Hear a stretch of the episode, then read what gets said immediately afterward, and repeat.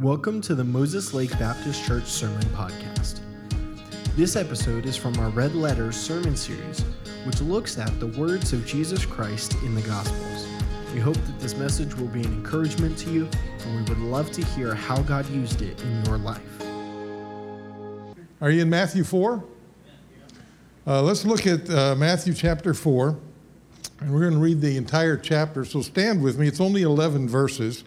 But we've been talking about the red letters. Remember Jesus, when he was 12 years old, said to his, his mother and, and Joseph, What? No, you not. I must be about my father's business. And he talked about that. And then uh, last week we studied about his baptism. And he told John, It now becometh us to, uh, to fulfill all righteousness. And these are the words that Jesus spoke. And now we're looking at the third time we see the words of Jesus Christ recorded for us. In Matthew chapter 4, right after the baptism, the Holy Spirit descended, the voice from heaven, This is my beloved Son, in whom I am well pleased. Verse 1 Then was Jesus led of the Spirit into the wilderness to be tempted of the devil. And when he had fasted 40 days and 40 nights, he was afterward and hungered. And when the tempter came to him, he said, If thou be the Son of God, command that these stones be made bread. And he answered and said, It is written, Man shall not live by bread alone, but by every word that proceedeth out of the mouth of God. Then the devil taketh him up into the holy city, and setteth him on a pinnacle of the temple, and saith unto him, If thou be the Son of God, cast thyself down. For it is written, He shall give His angels charge concerning thee, and in their hands they shall bear thee up, lest at any time thou dash thy foot against a stone. And Jesus saith unto him, It is written again, Thou shalt not tempt the Lord thy God. Again, the devil taketh him into an exceeding high mountain, and showeth him all the kingdoms of the world, and the glory of them, and saith unto him, All these things will I give thee, if thou wilt fall down and worship me. Then saith Jesus unto him, Get thee hence, Satan, for it is written, Thou shalt worship the Lord thy God, and him only shalt thou serve. Then the devil leaveth him, and behold, the angels came and ministered unto him. Just reading down through verse 11. Let's pray. Father, thank you so much for this time to preach. Thank you for your word. Thank you, Lord, for your Holy Spirit. We pray that he would have freedom to deal with our hearts, each one of us, Lord, throughout this uh, time. We thank you, Lord, for the blessings that you give each and every one of us in our church. And we ask for your continued will in our lives. In Jesus' name. Amen. You may be seated. Matthew, in uh, writing his gospel, the Gospel of Matthew, he is presenting Jesus Christ as the King. That's what he's doing. He, he starts out in the beginning, he's a king, the King of Kings, and so forth. Uh, uh, from chapter 1, chapter 2, chapter 3, he's talking about the ancestry of Jesus. It's a royal genealogy. He talks about the virgin birth and so forth, and he's given us the adoration of the wise men who have come, and, and they are the people who, who uh, uh, the Persian wise men who would set up kings and so forth and attend, attest to a kingship. The Old Testament prophecies have been used to introduce uh, this Jesus as the king, and of course, uh, John the Baptist uh, introduced him as he said, Behold the Lamb of God, and he's introduced there as the, the sacrifice for our sin. All of this is done in the first three chapters, showing that Jesus is the Messiah. And then, of course, the voice of God out of heaven. This is my beloved Son, in whom I am well pleased. Now, we see all of that in chapters 1, 2, and 3. And then we come to chapter 4, and uh, we find that there's more to it than just him becoming set up as a king, we find that there's some things that are going to go on in the life of Christ that are going to be opposition. We find that the devil is going to come and tempt him. We find that Jesus is going to be uh, rejected from, uh, from all of his men, from all of the uh, Israelites. They're going to reject him. He came unto his own, and his own what? Received him not. He came to them and they said, No, we'll not have you. In John chapter 1, verses 10, 11, and 12. And we see that he was uh, uh, the light, but he was rejected. And we see that all the way through Matthew. Until we come to the last few chapters of Matthew, about the last 150 verses of Matthew, and we see that he's totally rejected, where they cry out, Crucify him, and they nail him to the cross. And all of that takes place. But he didn't stay dead, did he? He rose from the dead, proving to us, proving to those people, proving to all eternity that He is the King, He is the Christ, He is the Son of God. Here, as we come to chapter 4, we see this beginning of the, re- the rejection. We see in chapter 4 the first conflict that is going to take place that we are aware of in the life of Christ. Now, let me be, be very clear. I believe that Satan was opposing Christ all the way through. I believe that Satan was looking to see who this Christ was going to be, who Jesus was. And uh, as he figured it out, which he did, he wanted to attack Christ at every opportunity. We see that the battle begins to take place a battle of rejection, a battle of hostility that continues throughout the lifetime of Jesus Christ. Following every mountaintop experience, there's a valley.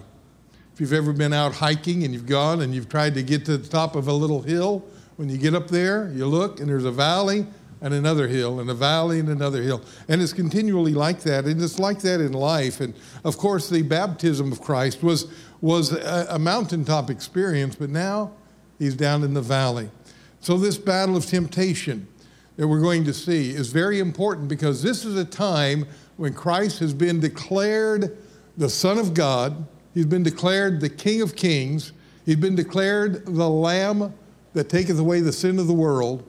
And now he's going to go and he's going to subject himself to the temptation down in the valley, if you will, to prove his credentials. We need to realize that Satan is the God of this world. Presently, don't we see that? We see presently that Satan is the God of this age. He has usurped the kingship of Christ, if you will. Temporarily, he is the prince and power of the air, he is the ruler of darkness, and he is the king of this age. If Jesus Christ is indeed the king of glory, then he must demonstrate his power over this temporary kingship that Satan has set up. The questions are these can this man Jesus really rescue sinners? Can he deliver us from the clutches of the kingship of Satan? Can he save us from our sin? Can he show us a path of victory over temptation?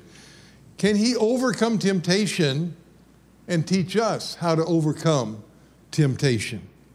So we need to know this if we're going to recognize Jesus as the true King of Kings and the Savior. So, in this passage, we're going to look at how Jesus dealt with temptation because the way that he dealt with temptation lays down for us a framework and an example of how you and I can and need to deal with temptation when it comes our way. How many of you had to deal with temptation sometime during the past week? Yeah. I'm not talking about eating that candy that Micah took to his Spanish girlfriend, but I am talking about there is temptations that come our way.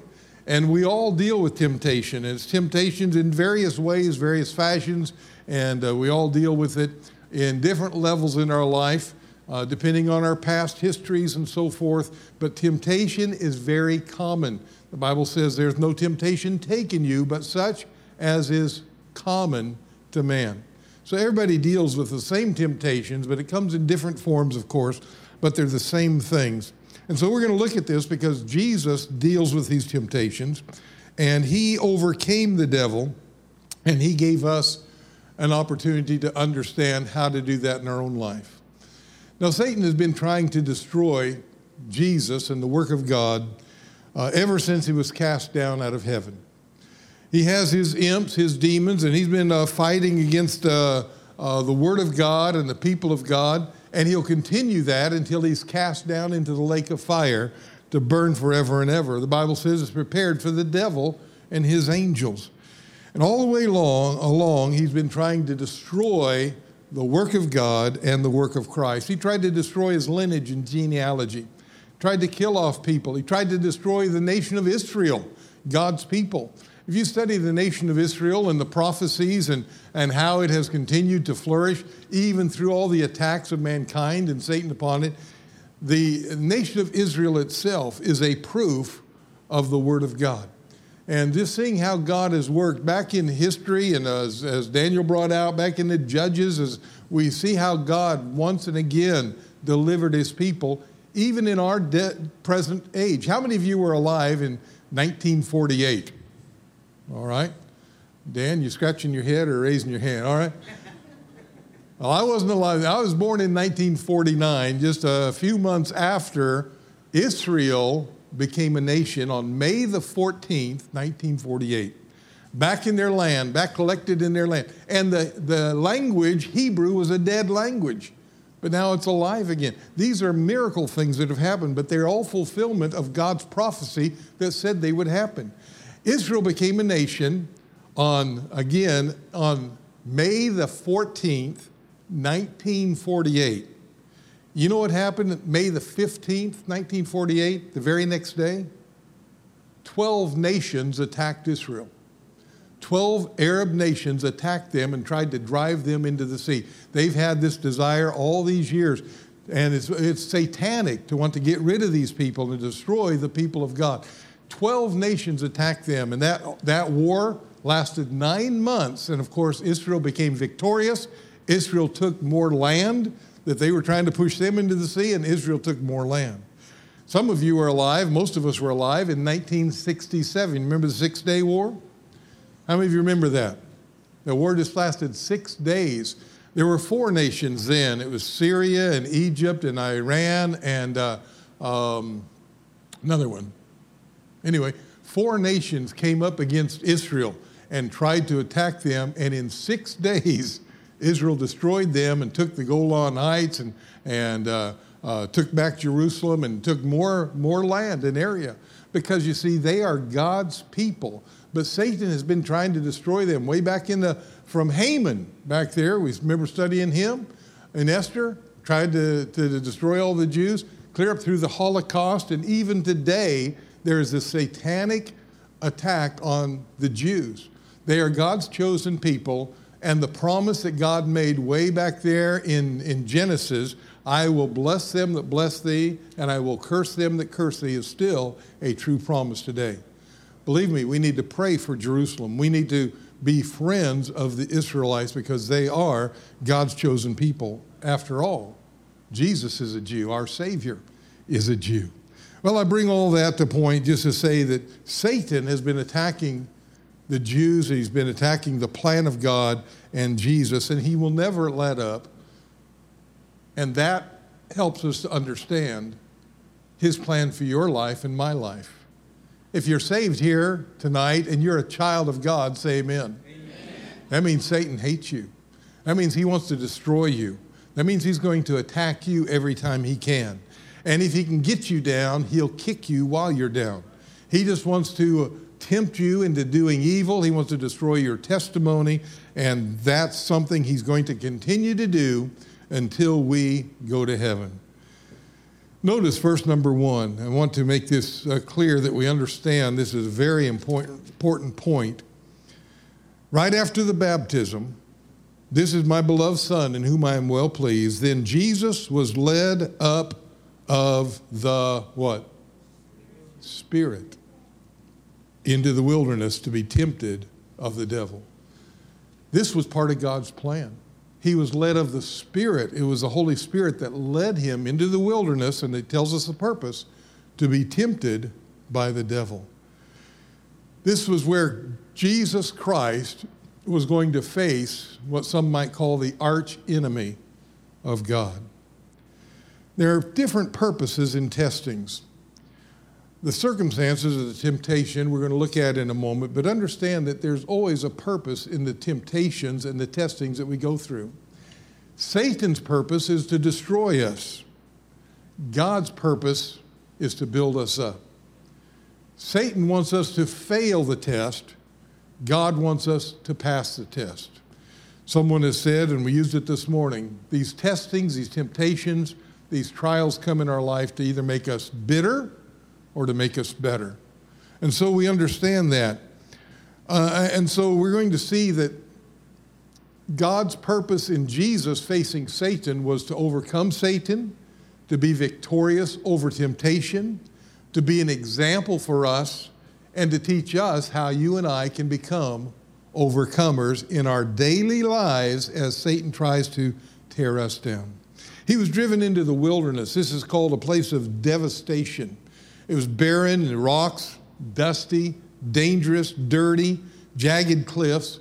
Jesus was alone out there, all by himself.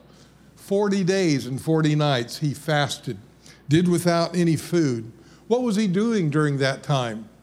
I believe we can just uh, uh, assume that while he was out there, he probably had some scriptures with him. He was reading the scriptures. He was praying, talking to his Father. He was meditating upon those things. He was preparing himself for the battle he was about to face. You and I need to learn something from that. If we know we're going to face some battles, we know Satan's after us, we need to be preparing. We need to be reading the Word of God. We need to be meditating upon the Word of God. We need to study the Word of God. We need to be praying and talking to our Father and asking for that help because the tempter is going to come our way. This tempter, who is he? The Bible calls him the devil. The Bible calls him Satan.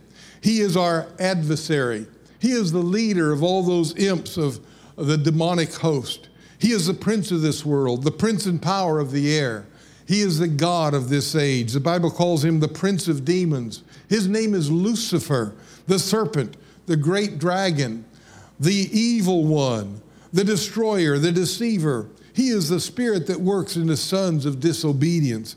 He is the most wicked being that eternity has ever known. He is the most clever, the most subtle, the most crafty in this universe. He is the tempter.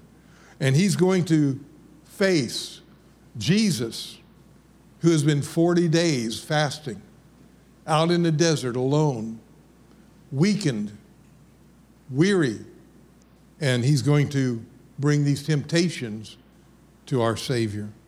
We see three waves. Let's look at them very quickly. Number one, in verse number three, and when the tempter came to him, he said, If thou be the Son of God, command that these stones be made bread.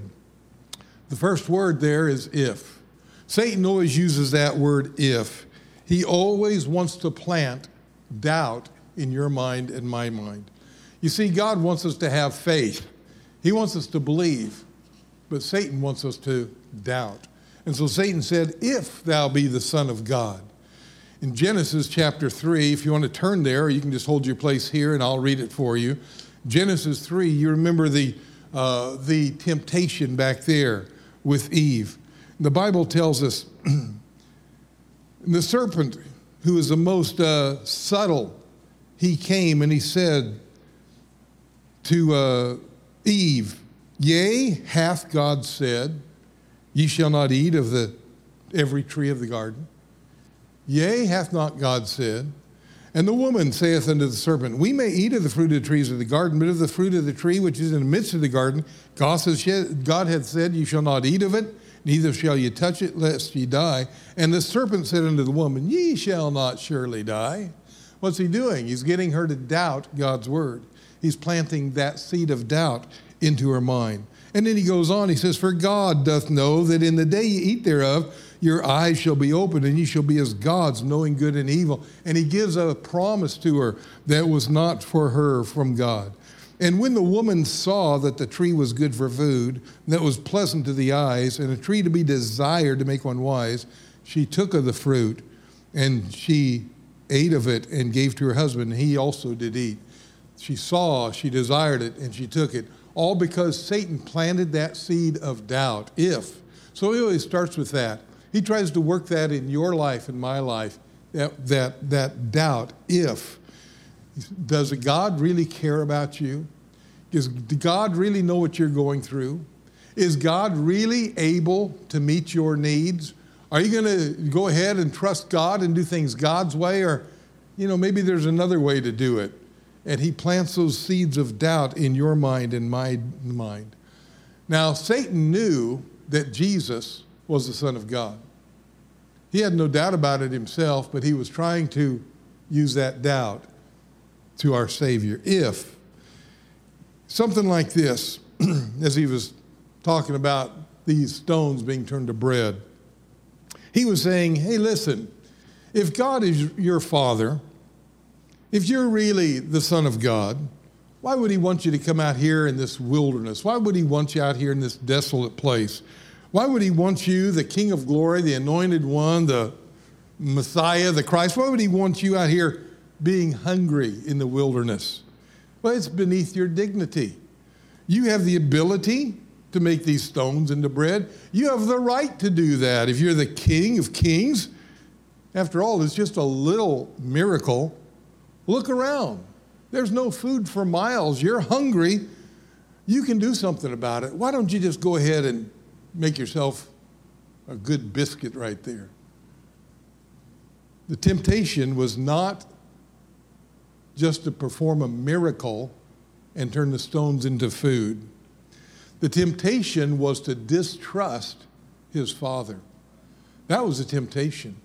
Can you really trust God? Why does he have you out here? Why are you going through this? If you're really his child, why are you going through these difficulties?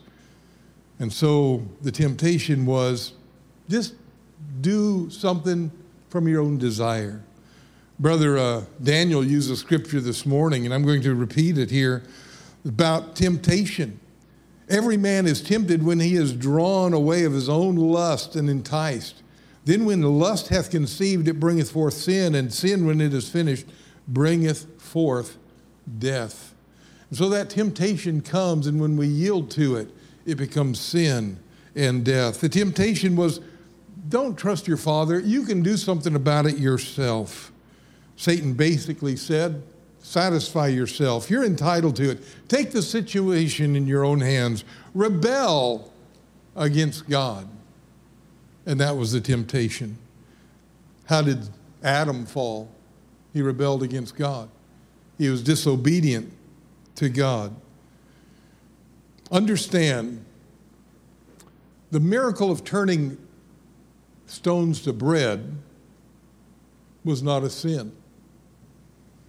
Jesus fed the multitudes with just a few fish and bread. He fed over 5,000, one time over 4,000, another time. He fed the disciples. That was not a sin for him to do that type of a miracle. The sin would be to disobey and distrust and rebel against God. Notice Jesus' answer, the red letters, verse 4. He answered and said, It is written. Let's notice Every time that Satan brought a temptation, Jesus quoted Scripture. It is written, Man shall not live by bread alone, but by every word that proceedeth out of the mouth of God. He was quoting from Deuteronomy 8 and verse 3.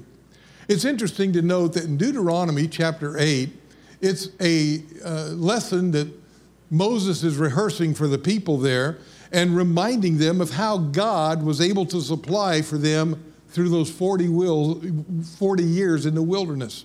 How that they were uh, without food and without water, but every time God was able to miraculously supply food and water for them.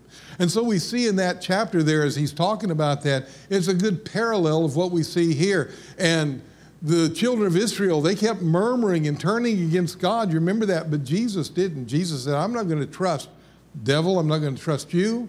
I'm not going to uh, distrust my Father. I'm going to have complete trust that He will take care of me. Jesus was saying, bread is not necessary, but God is. God is a sustaining source of life. He will meet my needs. I have absolute confidence in His love, in His care, in His promise, and His provision.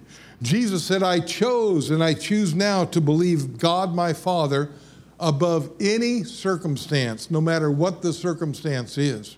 Now, we need to learn from that. Because there's times in your life and my life when we begin to question does God really care? And Satan wants to get us to doubt and to turn away from following God's word. How many Christians, how many Christians, people who say they are born again, they say they believe God, they say they believe the word of God, but they don't even come to church because their actions speak louder than their words. Or they say they believe God and they believe the plan of God, but they don't tithe because they say, well, you know, I don't, I don't know if I can trust God. And they neglect all the promises that God gives. Jesus said, I, I promise, uh, I choose God, I believe God, no matter what the circumstances. He will never leave me, He will not forsake me. He will provide for me my needs in His time and His way. I don't need to rebel against my Father. And so Satan comes with a second wave, and we see the next temptation. Verse 5 Then the devil taketh him into a holy city, and sitteth him on the pinnacle of the temple.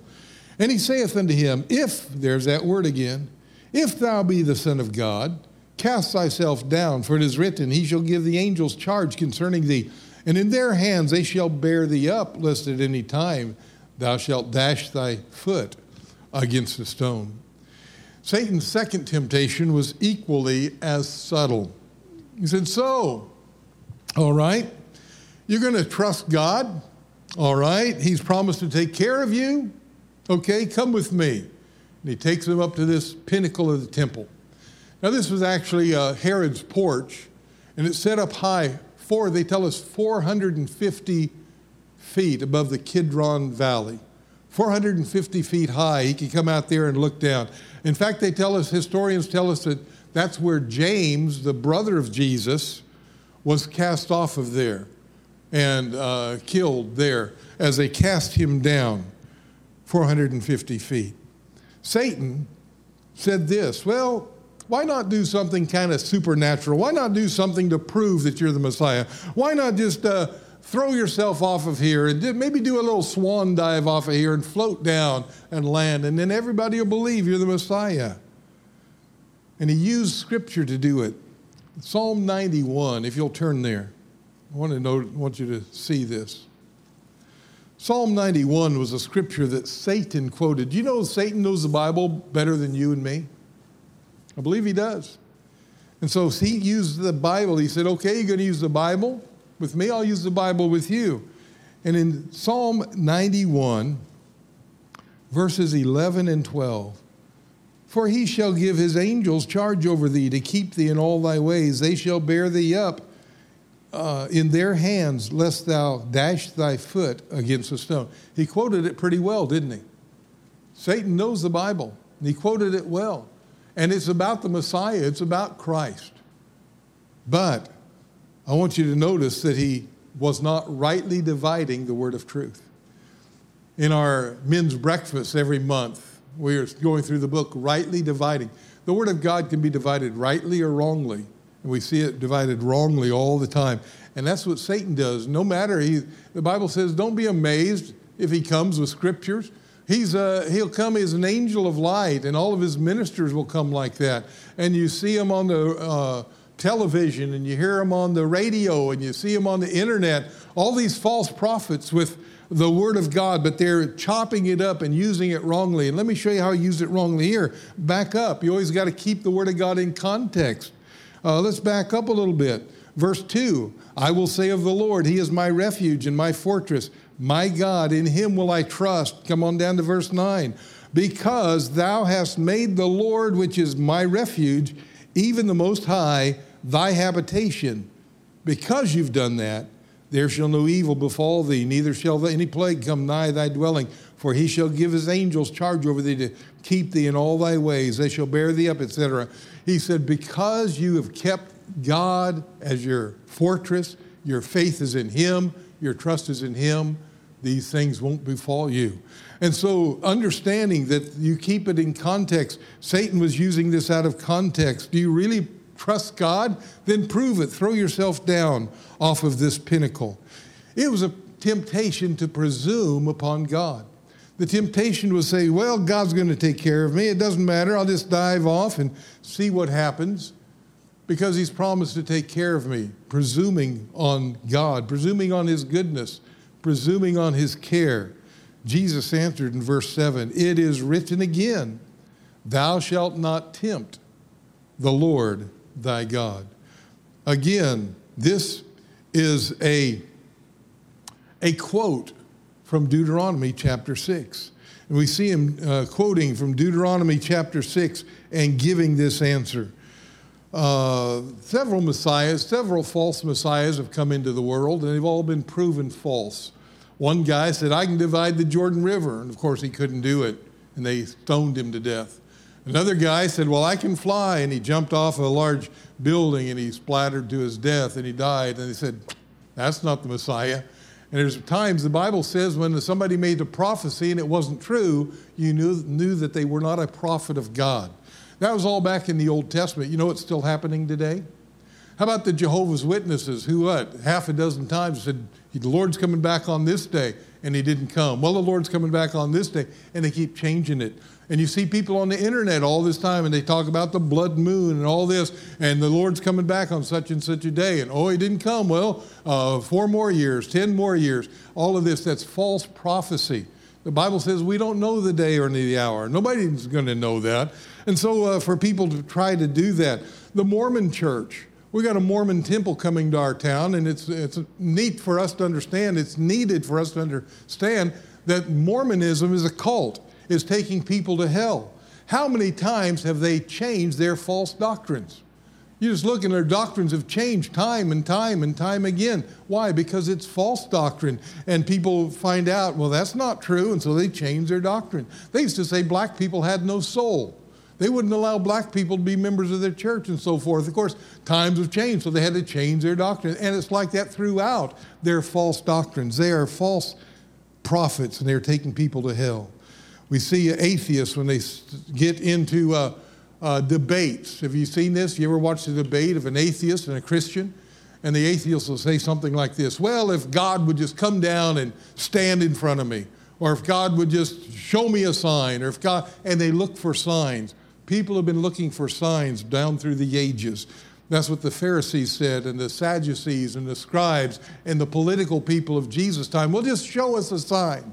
He said, I'll show you a sign. The only one you'll see is as Jonah was three days and three nights in the belly of the whale, the Son of Man will be three days and three nights in the belly of the earth. And in three days and three nights, Jesus rose from the dead. That's a sign that they should have believed, but they still refuse because their hearts are darkened. Any yielding to this type of shenanigans and showiness is to bypass the plan of God. Now, get this and understand this. And I'm not going to take time to read Isaiah 53. All we like sheep have gone astray. We've turned everyone to his own way. The Lord hath laid on him the iniquity of us all. Talks about how Jesus was led as a lamb to the slaughter. Or Psalm 22, which is a prophecy about Jesus when he was on the cross. My God, my God, why hast thou forsaken me? We can go back to those Old Testament uh, scriptures and we can see that those uh, scriptures were showing us that there was a plan that God had was for Jesus Christ to die on the cross. Even those people who saw the miracles that Jesus did, many of them followed him just for the miracles. Jesus said, Some of you are just following me because you want more bread. John chapter 6, many turned and went away and went away from him. There's never any good purpose for you and I to put ourselves in a reckless position, a dangerous or threatening situation, expecting God to rescue us, whether it be physically or financially or morally or whatever it might be. We are called to obey God's word and to do what he says. Yes, there's some stands to be taken. And sometimes there's some dangers and risks to face, but not for the purpose of sensationalism or to draw people to Christ. But we need to do what God tells us to do and the way He tells us to do it. In verse 4, Jesus said, I'm going to trust and obey my Father. In verse 7, Jesus said, I will not seek to presume upon my Father. And so Satan says, well, I want to give you another temptation. That temptation comes in verse number 8 and 9. Again, the devil taketh him up into an exceeding high mountain and showeth him all the kingdoms of the world and the glory of them. And he saith unto him, All these things will I give thee if thou wilt fall down and worship me. Well, you and I'd say, Well, wait a minute.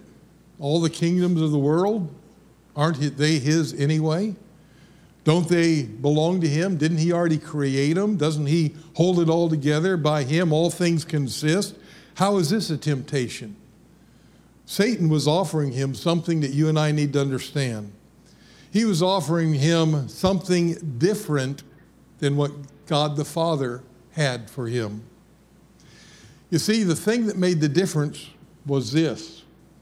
When Satan said to Jesus, I'll give you everything, all the all the wealth of the world, all the kingdoms, if you'll just fall down and worship me. He was saying to Jesus, You can have all of this if you'll bypass the cross. You don't have to go through the agony. You don't have to go through the pain. You don't have to go through the rejection.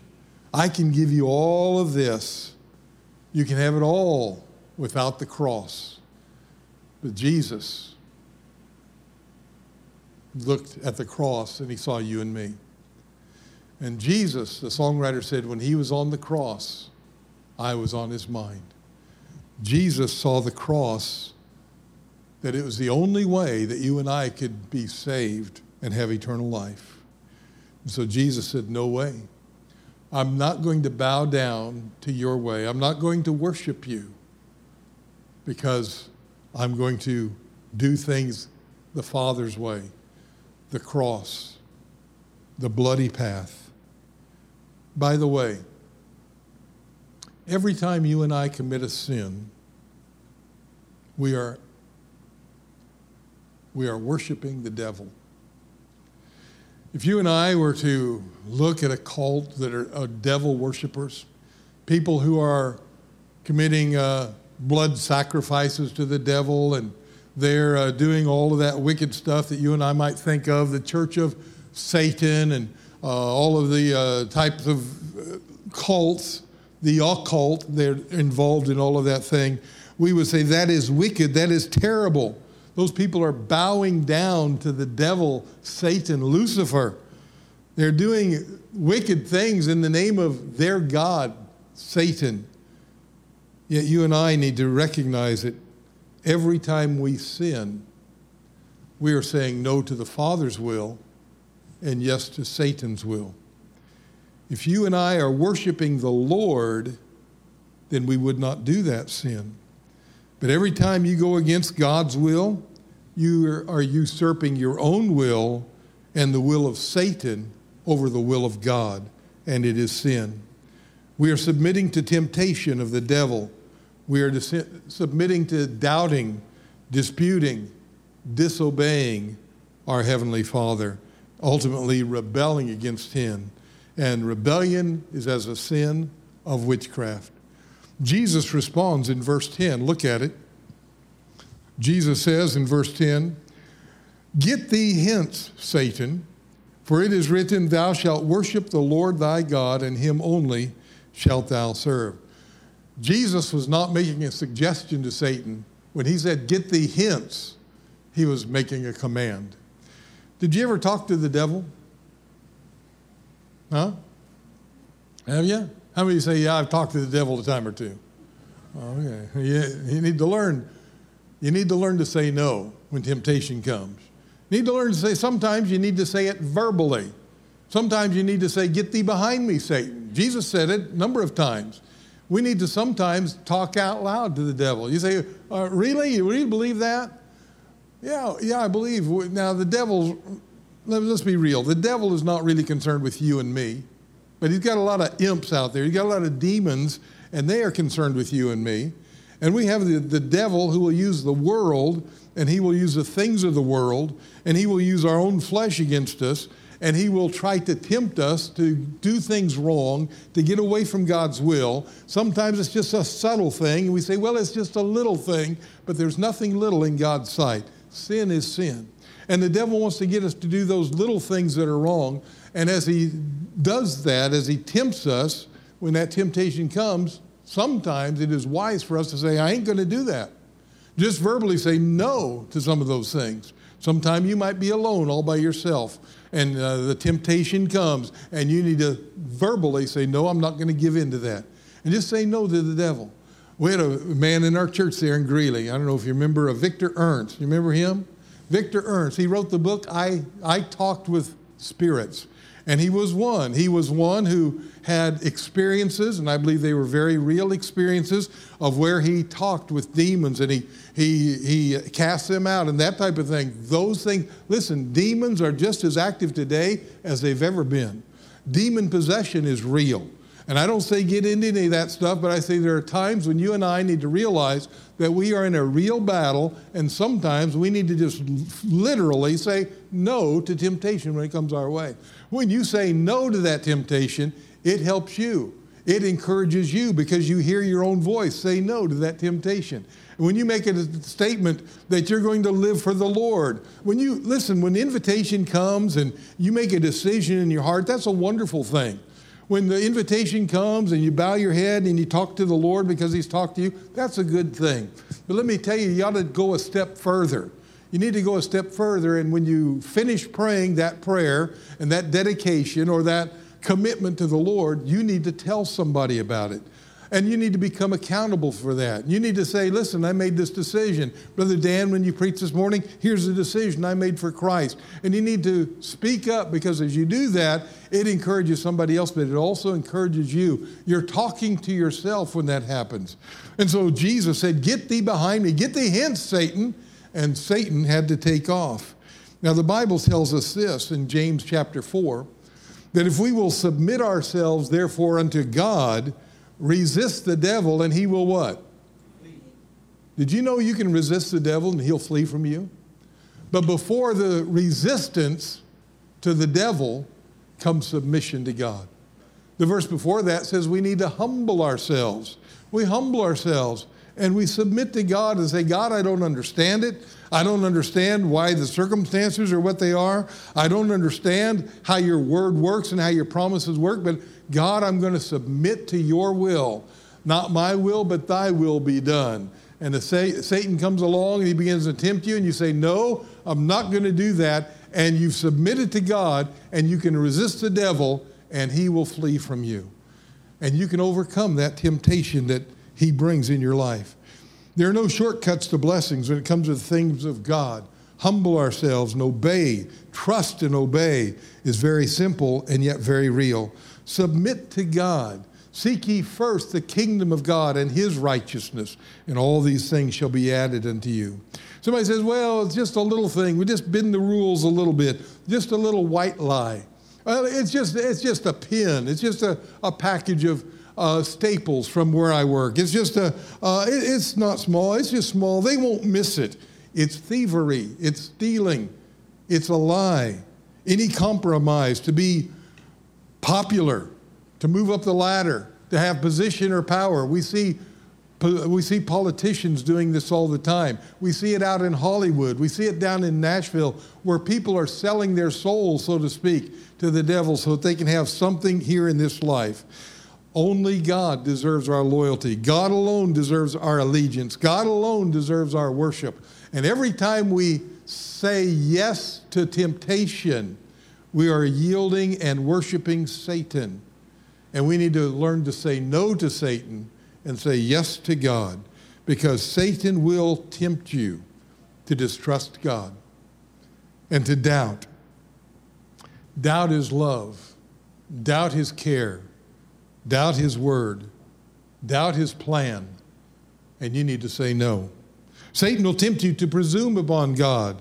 Oh, well, it's just a little thing. God will forgive me. After all, we live in the age of grace, and you begin thinking that way, and you presume upon God, and so you make a wrong choice. And you try to reason it out that it's okay this time. No, we need to learn to say no. No to temptation. Satan will tempt you to fulfill your ambition and desires in your own way, and you need to say no. Billionaire Jeffrey Epstein billionaire. How many of you know who I'm talking about? Billionaire committed suicide yesterday, hung himself in the jail cell. Billionaire. He had anything that anybody could ever want, but he didn't have Jesus. His life was empty. And Satan can give you all those things, but he can't give you peace in your heart. Satan's plan is always the same give you a lust, a desire, and then you take it. And that's his plan. Every attack that Satan had for Jesus Christ was, de- was defeated by quoting Scripture. And now we get to the very important part of this message. It's the end. Jesus quoted Scripture because the Word of God is quick and powerful and sharper than any two edged sword. Amen? The Bible says it's like a hammer that breaks the rocks in pieces. The Bible says God's Word's like fire and it, it makes the clay hard and it melts wax. God's Word is active and it is powerful. In fact, the scriptures that Jesus used from were, were from Deuteronomy Deuteronomy is a book in the Bible that many critics, say that doesn't belong in the Bible. It's not really scripture, but Jesus used it all three times, showing it is authentic and showing that it is authoritative. Psalm 119:11 was probably the first verse we taught any of our children. Thy word have I hid in mine heart that I might not what? Sin against thee. Thy word have I hid in mine heart that I might not sin against thee. We taught them that scripture from the time they could begin to talk. And of course, their little Dutchy talk, you couldn't hardly understand it, but they learned that scripture. And they learned that it's important to hide the word of God in our heart because that's what protects us against the temptation to sin. Psalm chapter 1. I'll read a couple of scriptures and we'll be done. We're going to read Psalm chapter 1, verses 1 through 3. Blessed is the man that walketh not in the counsel of the ungodly, nor standeth in the way of sinners, nor sitteth in the seat of the scornful. But his delight is in the law of the Lord, and in his law doth he meditate day and night. And he shall be like a tree planted in the rivers of water that bringeth forth his fruit in his season. His leaf shall not wither, and whatsoever he doeth shall prosper. That's the Word of God, talking about the Word of God. Reading the Word of God, meditating upon the Word of God, memorizing the Word of God. Turn it with me and we'll close with Ephesians chapter 6. Ephesians chapter 6. Ephesians 6, beginning in verse 10, the Apostle Paul writes, Finally, my brethren, be strong in the Lord and in the power of his might. When it comes to fighting the devil, when it comes to fighting these imps, it's not our power. We need to have the power of His might. So, how do we do that, Paul? The Bible says, Put on the whole armor of God that ye may be able to stand against the wiles, the trickery, the deceitfulness, the cunningness of the devil. Why? Verse 12. For we wrestle not against flesh and blood, but against principalities, against powers, against the rulers of the darkness of this world, against spiritual wickedness in high places. That's who our battle is with. It is a spiritual battle. Wherefore, take unto you the whole armor of God. Why? That ye may be able to withstand in the evil day, and having done all, to stand. Stand therefore, having your girds uh, loins girt about with truth, having on the breastplate of righteousness, that's right living, and having your feet shod with the preparation of the gospel of peace. Now, notice, above all, taking the shield of faith, not doubting, but having faith, wherewith you shall be able to quench all the fiery darts of the wicked. As Satan casts those darts of doubt and fear your way, you can say, No, because you have that shield of faith and take the helmet of salvation, knowing that you're saved? Do you know that you know that you're on your way to heaven? Be sure of your salvation. And the sword of the Spirit, which is the Word of God. The sword, not your sword or my sword, but it's the sword of the Spirit. He knows how to use that sword. He knows how to wield that sword. We don't always know how. But we do know this that if I will hide the word of God in my heart, When the devil comes along, the Holy Spirit has that word, that weapon to use it effectively. Have you ever had the Holy Spirit speak to your heart? Have you ever had the Holy Spirit just speak to your heart? Maybe you were thinking about doing something. Maybe you were considering doing something that wasn't right. Maybe as a temptation had come your way, and all of a sudden a scripture comes to your mind. Just a part of a scripture. And the Holy Spirit uses that to draw you back from that sin. You see, it's the sword of the Spirit. He knows how to use that word. When you look at this word, word in the Bible. You see, for example, in John chapter 1, in the beginning was the Word, the Word was with God, the Word was God. The word there, the, the Greek word is logos, which means the written word and the living word. That's he was a logos. But when you read the word here in Ephesians chapter 6, the Greek word is rhema. And this is what it means. Where logos means the written word, the word rhema means the word that has been committed to memory. The word that has been put in your heart. Thy word have I hid in mine heart that I might not sin against God. And it's by memorizing the Word of God and reading the Word of God and paying attention in Sunday school and Bible classes and the preaching of the Word of God. And the Word of God is given to us and we take it in and we meditate on it and we think about it and it becomes a part of us. And when temptation comes, then the Holy Spirit has that sword to pull out and to reach out and to cut away that we don't have to yield to temptation. And in verse 18, praying always with all prayer and supplication in the Spirit, and watching thereunto with all perseverance and supplication for the saints. That's another weapon we have is prayer. When the devil came to Jesus Christ and said, Hey, listen, you need to do it this way, Jesus had an answer, and it was the Word of God the Word of God that he had hid in his heart that he was able to use. The greatest weapons that you and I have against the tempting attacks of the devil are constant, faithful living for the Lord. Just being consistent in your Christian walk, your testimony. Prayer, Bible says, pray without ceasing. Being always in an attitude of prayer, being in communication with our Heavenly Father, and of course, then the Word of God. And it's the Word of God that we hide in our heart that we might not sin against Him. God promises us protection if we'll stay within the boundaries that He has provided for us. Learn God's Word, learn how to lean on God's Word. The songwriter said, learning to lean, learning to lean. I'm learning to lean on Jesus. Somebody has said this when Satan knocks on your heart's door with temptation, send Jesus to answer the door. You can overcome that temptation. Let God's word be real in our hearts and lives. Let it affect us daily when the devil comes, that he will continue to come. It's a battle. And after every mountaintop is a valley. But remember, David went to the valley and he defeated Goliath. We heard about Deborah and Barak, who went down in the valley and defeated the general the other army. And we read about how that Jesus was met with the greatest tempter of all time, and he overcame temptation through the Word of God. And he gave us an example of how we can overcome temptation daily in our daily walk, if we will. Thank you so much for listening to this message.